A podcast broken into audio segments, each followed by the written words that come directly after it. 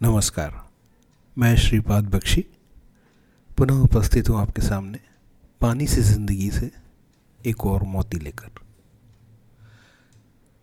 संविधान दिवस के अवसर पर महामहिम राष्ट्रपति श्रीमती द्रौपदी मुर्मू द्वारा न्यायपालिका से जुड़े उच्च अधिकारियों को संबोधित करते समय एक वाक्य कहा, जो दिल को छू गया। उन्होंने कहा कि हमारे यहाँ जेलों में जगह नहीं है। और अधिक जेल बनाने का विचार किया जा रहा है। यह कैसा विकास है? अपने संक्षिप्त संबोधन में उन्होंने अपने व्यक्तिगत अनुभव के आधार पर अपने विचार व्यक्त किए, जो हृदय स्पर्शी तो हैं ही। साथ ही साथ राष्ट्रपति महोदया के लिए दिल में सम्मान जगाने वाले भी हैं। उपरोक्त विचार किसी राजनेता के नहीं है। इसलिए पाँच वर्ष के कालखंड में ही किए जाने वाले कार्य नहीं है।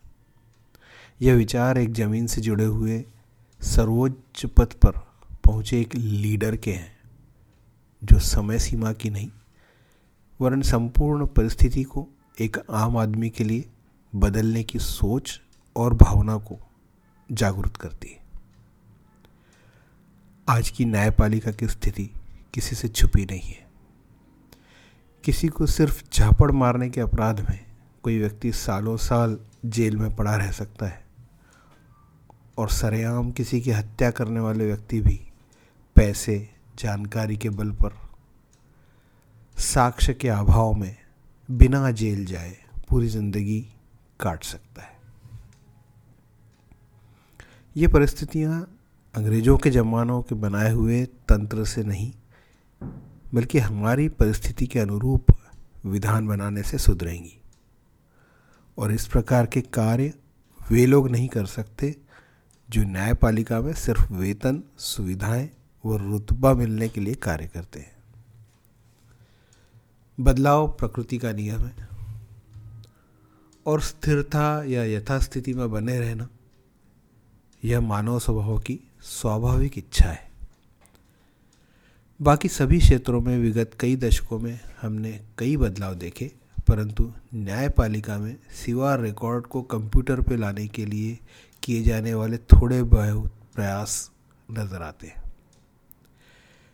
न्यायिक प्रक्रिया या नियमों में बदलाव जो कि अत्यावश्यक है, हम साधारण जनता को तो नज़र नहीं आता।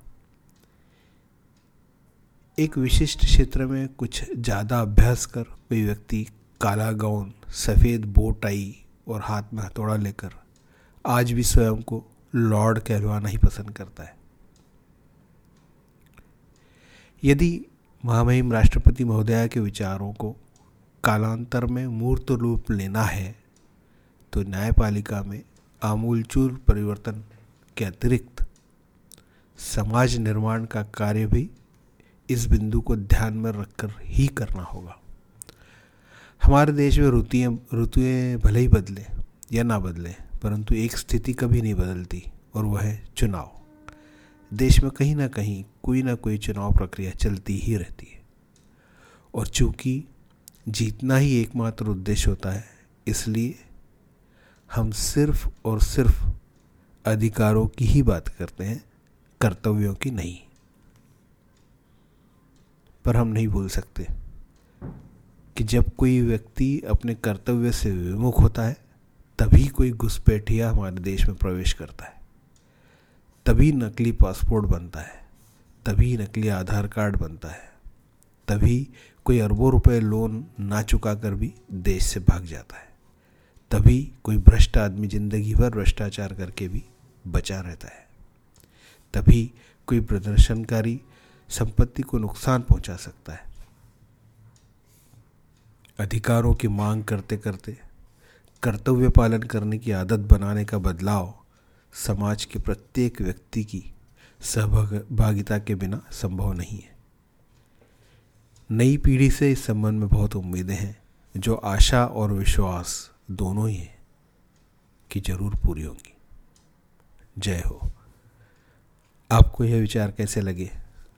आपकी प्रतिक्रियाओं के माध्यम से ज़रूर साझा करें। धन्यवाद।